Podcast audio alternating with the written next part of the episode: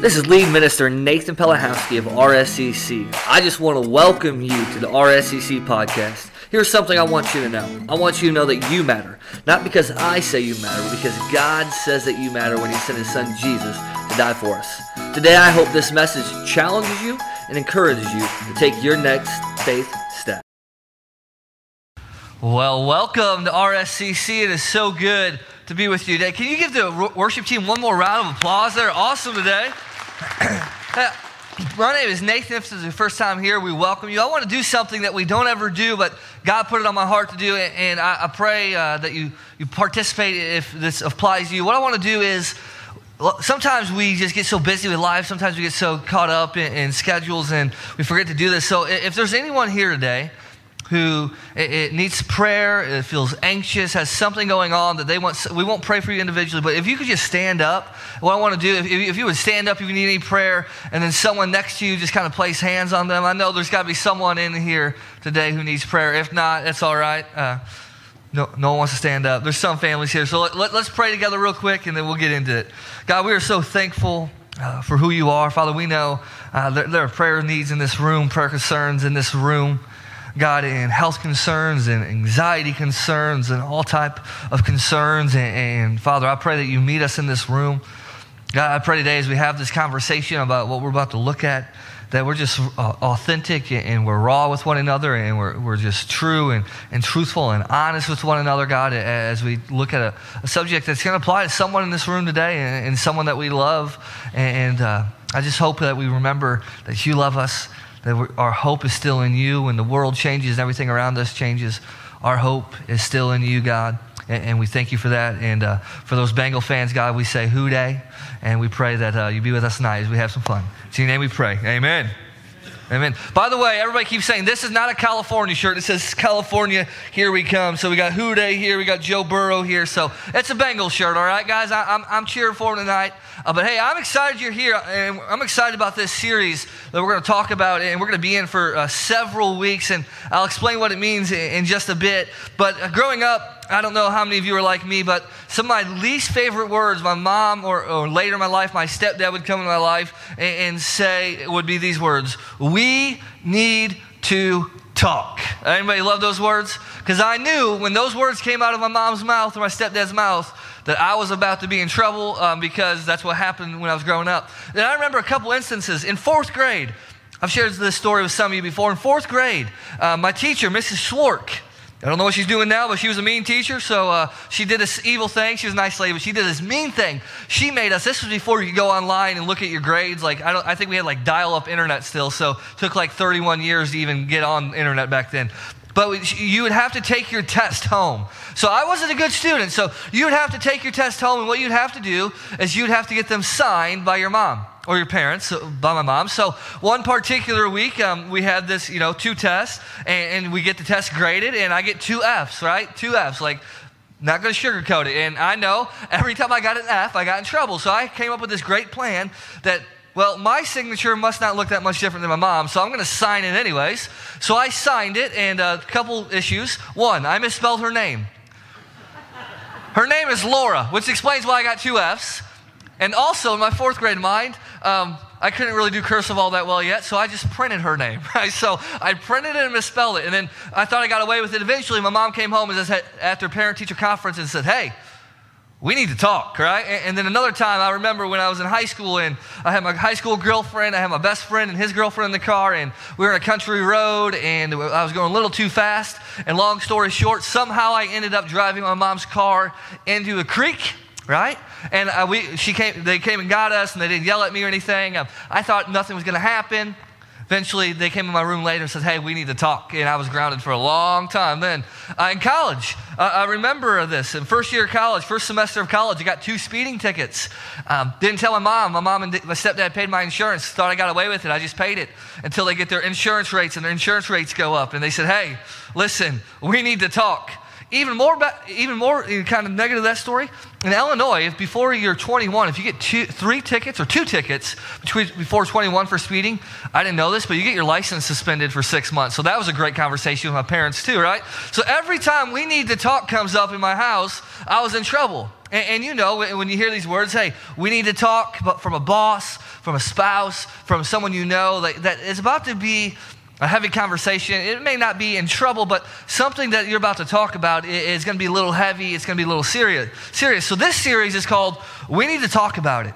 And in this series, it's going to be 5-6 weeks long, and we're going to look at some things and some topics. And I'm going to tell you, some of the topics are going to be really practical. I kind of sprinkle them in, but some of them are going to be pretty deep. By the end of the series, we'll talk about sexuality and gender. Got to talk about it. We'll talk about Scripture and why Scripture matters in our world. We'll talk about it. We're going to talk about how do I live in a world that doesn't really believe what I believe? How do I live and keep my faith in that? We're going to talk about it. Another week, we're going to talk about, doesn't God really want me to be happy? So if I'm doing this and you don't approve of it, but it makes me happy, isn't that okay? And we're going to talk about it. And today, we're going to talk about another topic, and I'll get to it in a second. But these topics we're going to look at is the reason we're talking about it is I've done a couple things. I've listened and I've watched.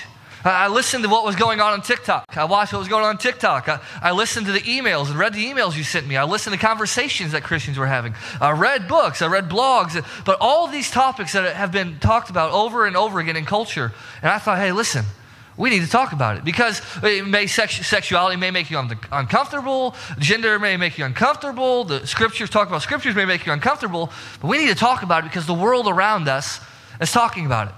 So today's topic, and we'll get to in a second, and just keep this picture up, Peyton. We'll get there next slide in a second here. But what we're going to look at is this topic that I looked around, and it surprised me. TikTok is this kind of social media app with videos, but TikTok, I kept seeing it over and over again by people who weren't Christians, but people were struggling with it.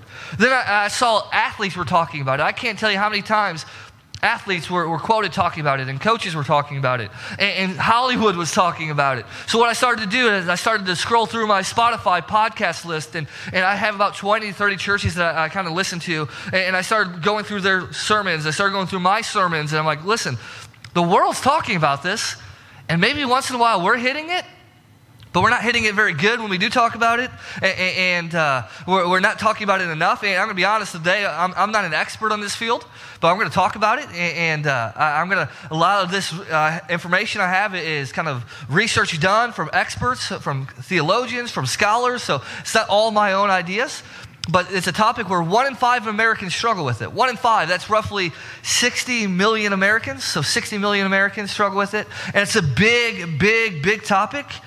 And sometimes the church is silent about it.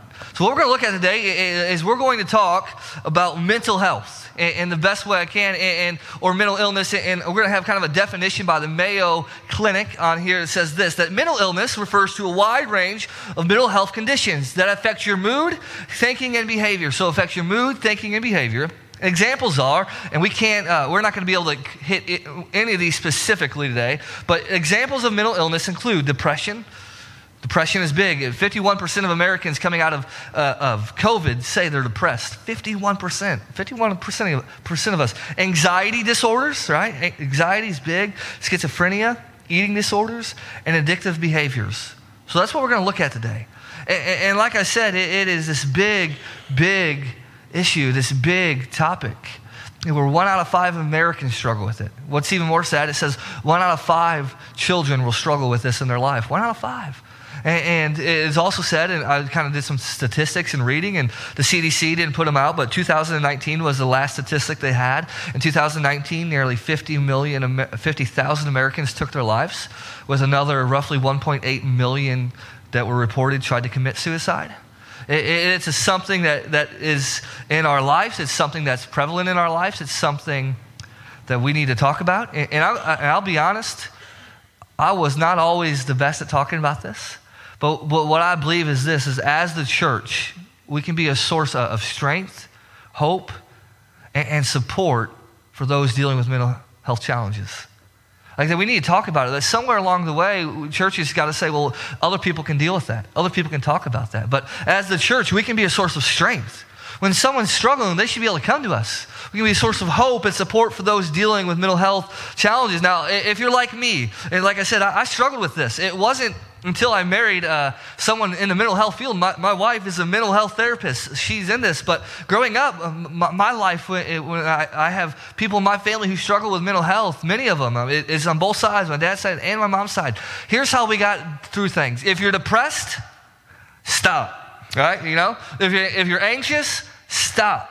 If you're worried, stop. If you're feeling a certain way, stop feeling that way, right? Like, hey, that's how I was raised. That's what I was taught, and I call it the really bad dad advice mindset. Everybody knows what dad advice is, right? And dad advice is like, hey, you scuff your knee, what do you say? Rub some dirt on it, right? Or suck it up, buttercup. And they're trying to toughen you up, and that's good, and that's needed. And trust me, y'all, I coached for several years. Kids need to be toughened up a little bit, right? We need that kind of advice. But where it comes really bad dad advice is we say that with people with mental health. We're like, hey, you're sad, you're depressed, you're anxious, pop on some K-love, and that's not from God. You know, pop on K-love and pray about it, and everything will be okay. Get your K-love on. Listen to Brant Hansen, right? 93.3 or whatever it is, right? Pop it on. Everything will be okay. But that doesn't cut it. You know it doesn't cut it, right? I know it doesn't cut it.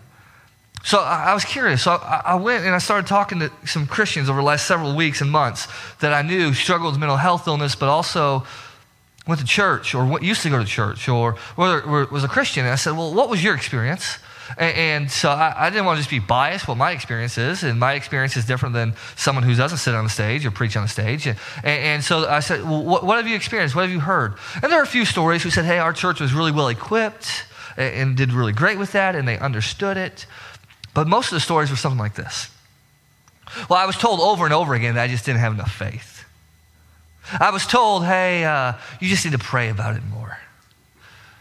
I was told, one person said, well, I was told over and over again that if I'm depressed or have anxiety that I must have some type of demon in me. And over again, I heard these stories of people coming to churches at their lowest, coming to churches in a time of need, and hearing things like that. And I thought, man, how deflating is that?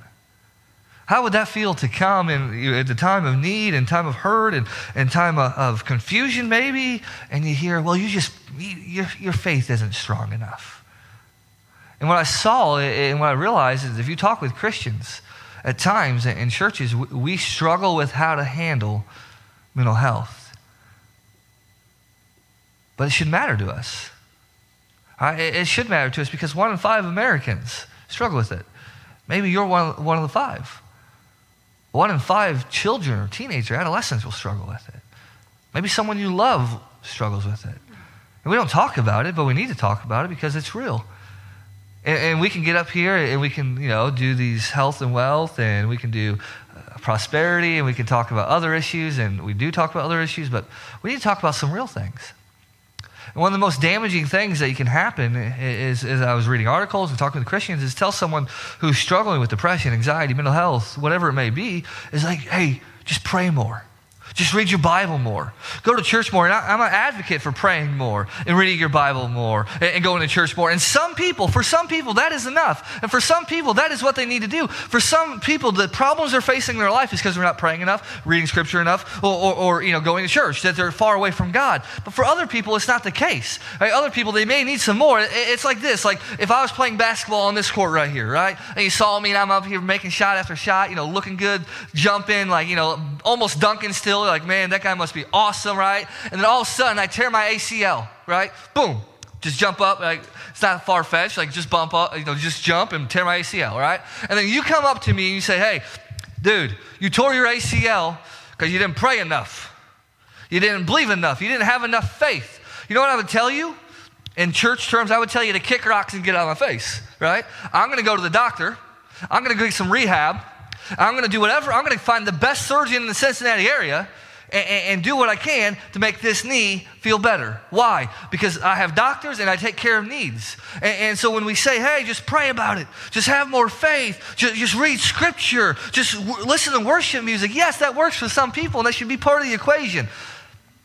But for some people, it's not enough. For some people, they need to go to doctors or counselors or take medicine that God has provided us in this world. Right? And I love what the great Charles Spurgeon said. He has this amazing quote. Charles Spurgeon is this theologian, this scholar. And this is what he says, right? He says, the mind, listen to this quote, the mind can descend far lower than the body, for in it there are bottomless pits. The flesh can bear only a certain number of wounds and no more. It's like your body, you only can take so many wounds and no more. But the soul, your heart, your mind, your brain, your soul can bleed in 10,000 ways and die over and over again each hour. Let me say that again. The mind can descend far lower than the body. For in there are bottomless pits. The flesh can bear only a certain number of wounds and no more.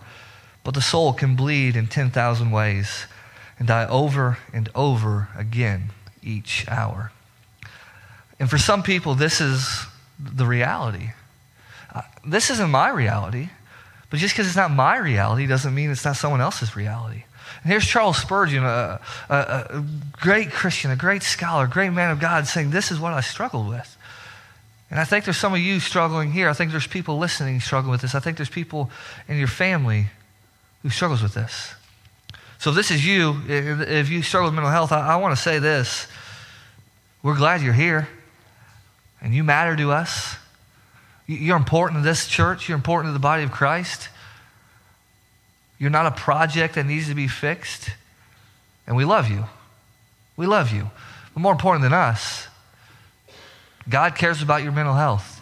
And how I know that is I read through Scripture, and I read through the Old Testament and the New Testament, and I see a God over and over again telling his people, turn to me. Turn to me. Come to me. In your time of need, in time of anxiety, cast it on me. Turn to me. And here are a couple examples. 1 Peter 5, casting all your anxiety on him. Why? Because he cares for you. Philippians 4:6, do not be anxious about anything, but in every situation, anxiety, is that a mental health issue? Yes, it is. But in every situation, by prayer and petition with thanksgiving, present your request to God, and the peace of God, which transcends all your understanding, will guard your hearts and your minds in Christ Jesus. Present it to God. God cares. Jesus, the Savior of the world, says this in Matthew on the next slide. It says, come to me, all of you who are weary and burdened. Mental health, depressed, anybody who feels worn out in life, and I will give you rest. Here's what's awesome. He goes, take my yoke. Let go of your yoke, but take my yoke, and you learn from me, for I am gentle and humble in heart, and you will find rest for your souls. For my yoke is easy, and my burden is light. God cares about our mental health. God cares about what we're feeling. God cares about what's going on in our minds and our souls and our hearts. God cares about the thoughts in our brains. And as a church, we should care enough for one another. We should be there for one another. And I think of this story in Scripture when Jesus is preaching in Capernaum, and he's in a house, and then we got five friends. These guys, I don't know who they are, but it's like the five best friends that anybody can have. Like, that's what I kind of think in my mind. So there's five of them, and four of them are good. They're good to go. They're not hurting. They're not paralyzed. But there's a fifth one. He's on a stretcher, and they're carrying him. And they're like, hey, we got to get this guy, our friend, to Jesus. We got to get him to Jesus. We don't know much about Jesus, but we've heard stories, and we've heard that Jesus heals, and we heard that Jesus can do things that no one else cares about, that Jesus cares about us. So like, we got to get him there. So they get to this house, and the house is packed. It's full of people. And so they go to the roof of this house, and we'll pick up and bark. It says this, they couldn't bring him to Jesus because of the crowd. So what they did, they dug a hole through the roof above his head, and then they lowered the man on his mat right down in front of him. They did whatever it took to get their friend to Jesus, and they dug a hole in someone else's roof, right? They're just digging a hole, and they lower him down to Jesus, and they put him at the feet of Jesus because they knew that Jesus cared, that Jesus could heal, and Jesus heals the man. And why I love this story is this. They carried him. They didn't leave him in his condition. They didn't leave him in his physical condition. And when it comes to mental health, we got to carry one another. We got to be there for one another. The Bible says we are to carry each other's burdens, that we should be a community that when someone is at their lowest, when someone is at their darkest, when someone is suffering, that we say, hey, you don't have to suffer alone. You don't have to be by yourself. Why? We'll carry you. We'll carry you. We got four guys right here ready to carry you. Got four ladies right here ready to carry you. And here's what's awesome. At any given point in our journey, any given point in our lives, we could be the one who needs carried. And we got to care each other. God cares about mental health. We got to care about mental health. We have to care about each other. So what we're going to look at today, and I'm going to go over a couple misconceptions, a couple thoughts and phrases, but we're going to jump into a psalm called Psalm 42, if you want to turn your Bible there, and we'll get there in a second. But I want to kind of give you three phrases that kind of came to my mind this week as I was working on this. And the first one is this: if this is you struggling, if you're here and you're struggling with this, if you're here and you have a loved one struggling with this, I want you to kind of understand this, but if this is you personally, I'm talking to you. It may describe your thoughts and behaviors, but it doesn't define you. And what I found in talking with Whitney and reading is that many times people that struggle with a mental health issue, depression, anxiety, bipolar, whatever it may be, they're like, hey, I'm depressed and that's who I am. I have anxiety and that's who I am. I have this, and that's who I am. I'm addicted. I'm addicted to alcohol or drugs. That's who I am. And they said, that's my identity, and that's who I am. And it may define your condition. It may define your circumstances. It may define your thoughts, but it doesn't define you. Here's what's awesome. The Bible tells us in Christ, we are a new creation. Well, your identity, and when you put your identity and faith in Christ, your identity is not found in your condition. Your identity is found in Jesus, and not a condition, an illness or a struggle. So it may describe you, right? That may be who you are. That may be something that you struggle with. That may be something your loved one struggles with, but that does not define them. Your identity is found in Jesus and not a condition, an illness or struggle. So that's the first thing. Second thing is this, is your faith isn't broken if you're struggling with mental health. It's not broken. And so what happens sometimes is we tend to think like, well, my faith must be broken. I must not have enough faith. I must not have pray enough. I must not read enough, and I must be a broken Christian. And to that I say, aren't we all, right? We're all broken Christians, right? And so what happens is throughout history, you can see this, you can read this and study this, that Christians excluded people with mental health, saying, well, your faith isn't strong enough, or you must be excluded from having a strong faith. If that's the case, men like Elijah excluded. Elijah, his condition in 1 Kings was so bad that he wanted to kill himself. He wanted to take his own life. David, the man after God's own heart, he's excluded because you read some of the Psalms he wrote. He was in this desperate emotional state. Book of Jonah, Jonah is excluded. Job's excluded. Christians like Mother Teresa, excluded. Christians like Charles Spurgeon, excluded. Just because you struggle with mental health doesn't mean your faith is broken. Number three thing to remember is that God is with you. What's so cool is that if you read that story about Elijah when he wants to take his life, God doesn't say, hey, you know what? I'm done with you. I give up on you. You're so hopeless. How could you have no faith? I'm shunning you. Here's what God does. He gets closer. He gets closer. And he says, get up and eat something, right? Get up and eat something, right? He's like, get up. Just stand up. What he does is he doesn't draw from him. He draws to him. And he whispers, Elijah, I'm here. No, I'm here. And when you're struggling, God's not withdrawing from you. He's drawing in and saying, hey, I'm here. I'm with you. I got you. I understand. I'm here. So God is with you. And then I wanted to say this, and as we look at Psalm 42, and what we're going to do is we're going to look through verses 1 through 11, and we're going to break each verse down verse by verse, and we're going to kind of dissect what's going on here. But I want to say this, and my wife helped me come up with this because I wanted to be as correct and as I possibly could and say it in the most graceful way as I could. Treating mental health is a different equation for everyone. How to overcome it, how to live with it, how to cope with it, it's different for everyone. But the first step is the same for everyone. And the first step always involves turning to God. So treating mental health is a different equation for everyone, right? And I can't even begin to tell you. I'm not an expert. I don't know enough. But the equation is different for everyone, right? But the first step is always the same for everyone. Turn to God. So with that said, we're going to jump into Psalm 42. Psalm 42 is, we don't know who the author is. We don't know what they're going through. We don't know the situation. We don't know exactly what's going on. We know that this psalm is part of 8 series of psalms that would have been sang, that would have been preached, read as a poem, excuse me. And we know that the book of Psalms is about deep emotion. We know the book of Psalms is to show us that God cares about our emotions, to bring our emotions to God.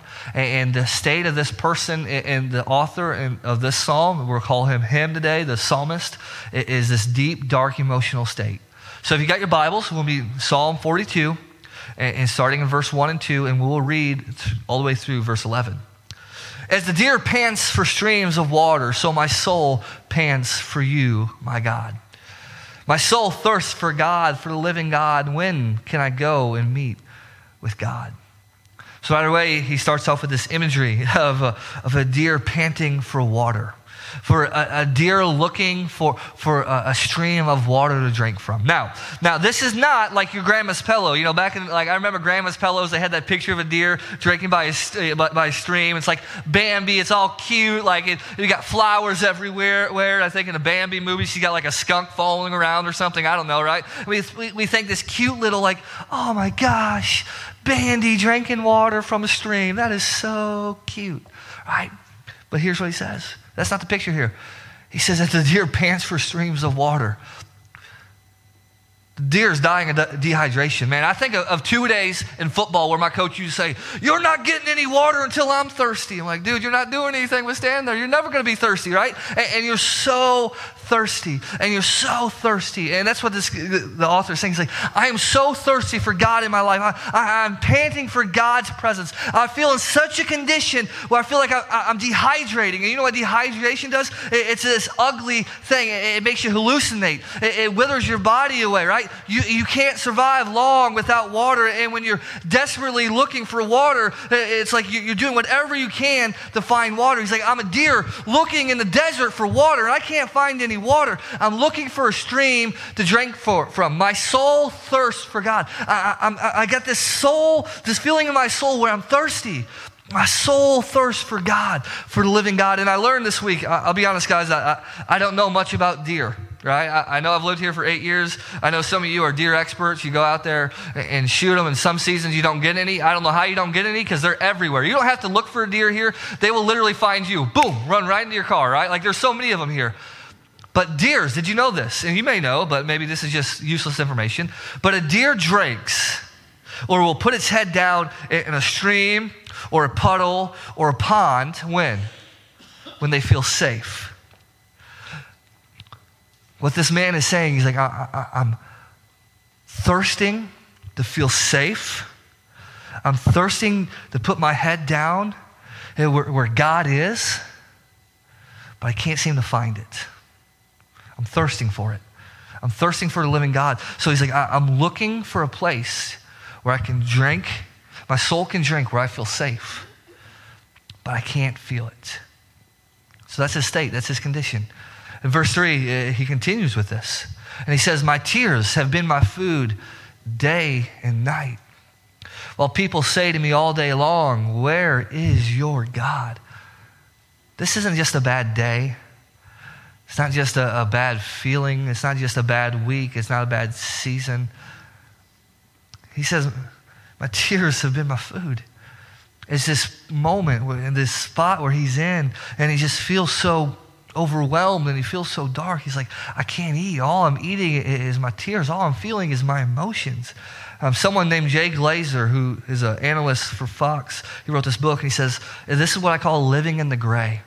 Where on the outside, everybody thinks I'm okay, and I'm smiling, and I'm happy, but on the inside, I'm dying. And he's like, and all I can think about it is what things aren't going right, and just this overwhelming feeling of emotion. That's what this man's feeling. He's like, my tears, they've been my food day and night. And on top of it, his enemies are mocking him. Where is your God? So what do you do when you feel like that? What do you do when you feel isolated? What do you do when you feel hopeless? What do you do when you feel like you're all alone? What do you do when you feel like there's no way out? What do you do when you're thirsting for the drink from a well where you feel safe? What do you do when your tears and your emotions are your food? Well, let's see what he does. Verse 4, these things I remember. As I pour out my soul, as I just pour out my soul here, how I used to go to the house of God under the protection of the Mighty One, with shouts and joys and praise among the festive throng. What he does is he remembers. He remembers. He's like, I remember what it was like. I remember what it was like when I was in the house of God. And I was praising God and worshiping God. I remember what it was like when God was protecting me. I remember what it was like when God's presence was in my life. I remember how that felt, and I want to feel that again. I'm thirsting to feel that way again. I'm thirsting to feel God in my life, but I can't. I'm longing to worship God. I'm longing to be in his presence. He feels alone, and he feels isolated, and he feels like whatever he is going through, we don't know what it is, he's going through by himself, but he is longing to be in the presence of God. And I wonder, when's the last time we've just longed to be in the presence of God, just longed to worship God? He's like, I'm alone, I'm isolated, I'm feeling whatever I feel, and I just long to drink from the well of God again. I wonder when's the last time we just longed to drink from the well of God, the stream of God in our life. And so then what we see next is so common. And when we struggle with mental health, here's what we see next.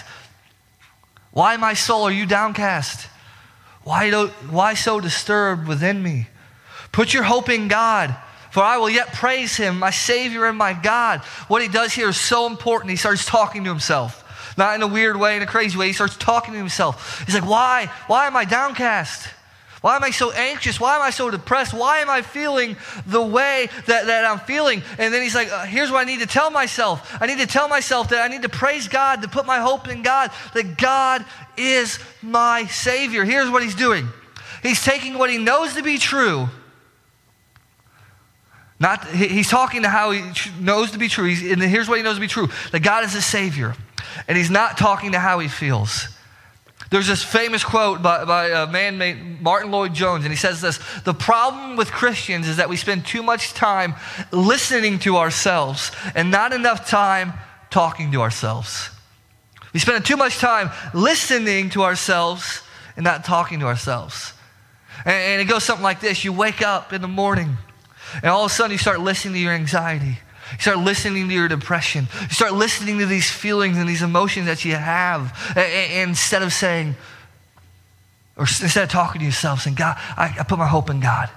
God, I trust you. God, I know that you can handle what I'm going through. We listen to ourselves more than we talk to ourselves. And this man here is like, I gotta talk to myself, because I gotta talk to myself, because my emotions are so strong, and my emotions, they can lie to me. I need to start talking truth to myself. So what he does, he's like, he talks to himself and he says, hey, put your hope in God, for I will yet praise him, my Savior, my God. And here's what he does. He starts talking to himself, but what he does is he placed his hope. He placed his hope in the only place that hope can actually come from. He goes, I know how I'm feeling, but I got to place my hope. I got to put my hope somewhere. I'm going to put the hope in the truth I know. I'm going to put my hope in God. I'm going to put my hope in that God will save me, that God will deliver. I'm going to put my hope that God will keep his promises. I got to put my hope in the one who will save me. I got to put my hope in the one who's been there for me before. I got to put my hope and the only one who can get me through this. And I'm going to say this, you have to believe that too. You got to believe that too. Here's what we got to do, is we got to use the truth of God. What's the truth of God? That God keeps his promises, that God cares, that God will be with us in our struggle, that God will deliver us, that God is a God who loves, God is a gracious God, God is bigger than anything we feel. We got to use the truth of God as a weapon against the darkness that is setting in on your heart and your mind. You got to use that truth. The best weapon you have is that truth. You got to put that truth. You got to use that truth to combat those feelings, those emotions. And I know it's hard and it's struggling, because as soon as this man starts talking about this, here's what happens. He does what so many of us do. He goes back to his emotions, and he says this in verse 7. Deep calls to deep in the roar of your waterfalls. All your waves and breakers have swept over me. He's like, I feel so overwhelmed by these emotions. I feel so overwhelmed by what's going on. I feel like I'm going to drown. And he continues, and this is what he says. He goes, but day by day, the Lord directs his love, and night his song is with me, a prayer to God of my life. He's like, again, he's talking to himself, but here's what he says, back verse 9. I say to my God, my rock, who I place my hope in, why have you forgotten me? Why must I go about mourning? You ever feel that? God, why have you forgotten me? God, why, you're my rock, you're my hope, but why have you forgotten me? Why am I still here, God? Why are you doing this to me? Why must I go on mourning, oppressed by the enemy? Why must I go on with this feeling? Why must I go on with this illness? Why must I go on with whatever my circumstances? My bones suffer mortal agony as my foes taunt me, saying to me all day long, where is your God? You ever felt that way? Like you don't know what else to say. You know the hope. You got to put your hope in the anchor. But you're like, God, why have you forgotten me? I bet you there's some of you who feel that way. God, why? You're my rock. I'm talking to you, but I don't know. I don't feel you. Then verse 11, he says, why my soul, this might sound like a repeat, but why my soul are you downcast? Why so disturbed within me? Put your hope in God, for I will yet praise him, my Savior and my God. It's a repeat of what he says in verse 5. And that's how it ends. That's how we're ending. And it's so weird because the psalm ends with him still in a battle, but pointing his head and his heart towards hope. He's not okay yet. And maybe you're not okay yet. I want to say it's okay. He's like, I'm not where, I still feel this way. I'm not where I want to be yet. But I'm pointing my head, my thoughts and my heart towards hope. I'm heading in the right direction. I'm not done yet. I still feel these emotions. I still got my circumstance, but I'm pointing in the right direction. And that's what's so important. I'm pointing in the right direction. And you know what? God is not waiting on him to get right. God's with him. And I think that's hope. God's not waiting on him to get right. He remembers that God is with him. The God that he thirsts for, the God that he longs for. He's like, God, I'm not where I want to be yet. And these emotions and these feelings are strong still. But you're not waiting for me to get right. You're a God who's with me in the midst of my struggle and my pain. So what do we do with this? What can we take with this and what can we apply? And so I want to do this. There's four things. One, be honest with God. And what I mean by be honest with God, that's the prayer part, right? You have to pray. We said the equation is different for everyone, but it starts with God, right? We start with turning God. Be honest with God. And this whole psalm, why I love it is he's so raw and he's so authentic. Like, God, I don't feel you always. God, I don't know why you've deserted me. God, I don't know why I'm going through this. He's honest with God, and I encourage you, whatever you're feeling, whatever you're going through, bring it to God. God is a God who cares. God is a God who can handle it. We need to bring it to God. We need to be honest with God. The second thing we need to do is we need to preach the gospel to ourselves. Preach the gospel to yourself. And what do I mean by that? Two times in this psalm, you see this psalmist preaching the gospel to himself. When he's in a bad situation, he starts preaching God as hope. He starts preaching that God is bigger than this, that God can handle this. So for you and I, when we're in the middle of this situation and the feeling, and maybe it's something we struggle with every day, we got to preach the gospel to ourselves. Preach it. And here's a great one to preach yourself. Romans 8:38, verses 38 through 39. For I am convinced that neither death nor life, neither angels nor demons, neither the present nor the future, nor any powers, neither any height nor depth nor anything else in all creation will be able to separate us from the love of our God that is in Christ Jesus our Lord.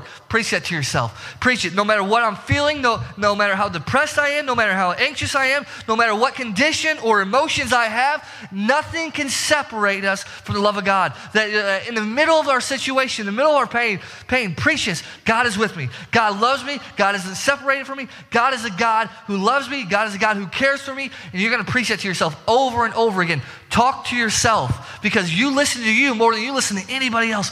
Talk this to yourself. Talk scripture to yourself. That's why memorizing scripture is so important, so we can start preaching these words to ourselves. So we got to be honest with God. We got to preach the gospel to ourselves. And then number three is we got to figure out the equation that works for you.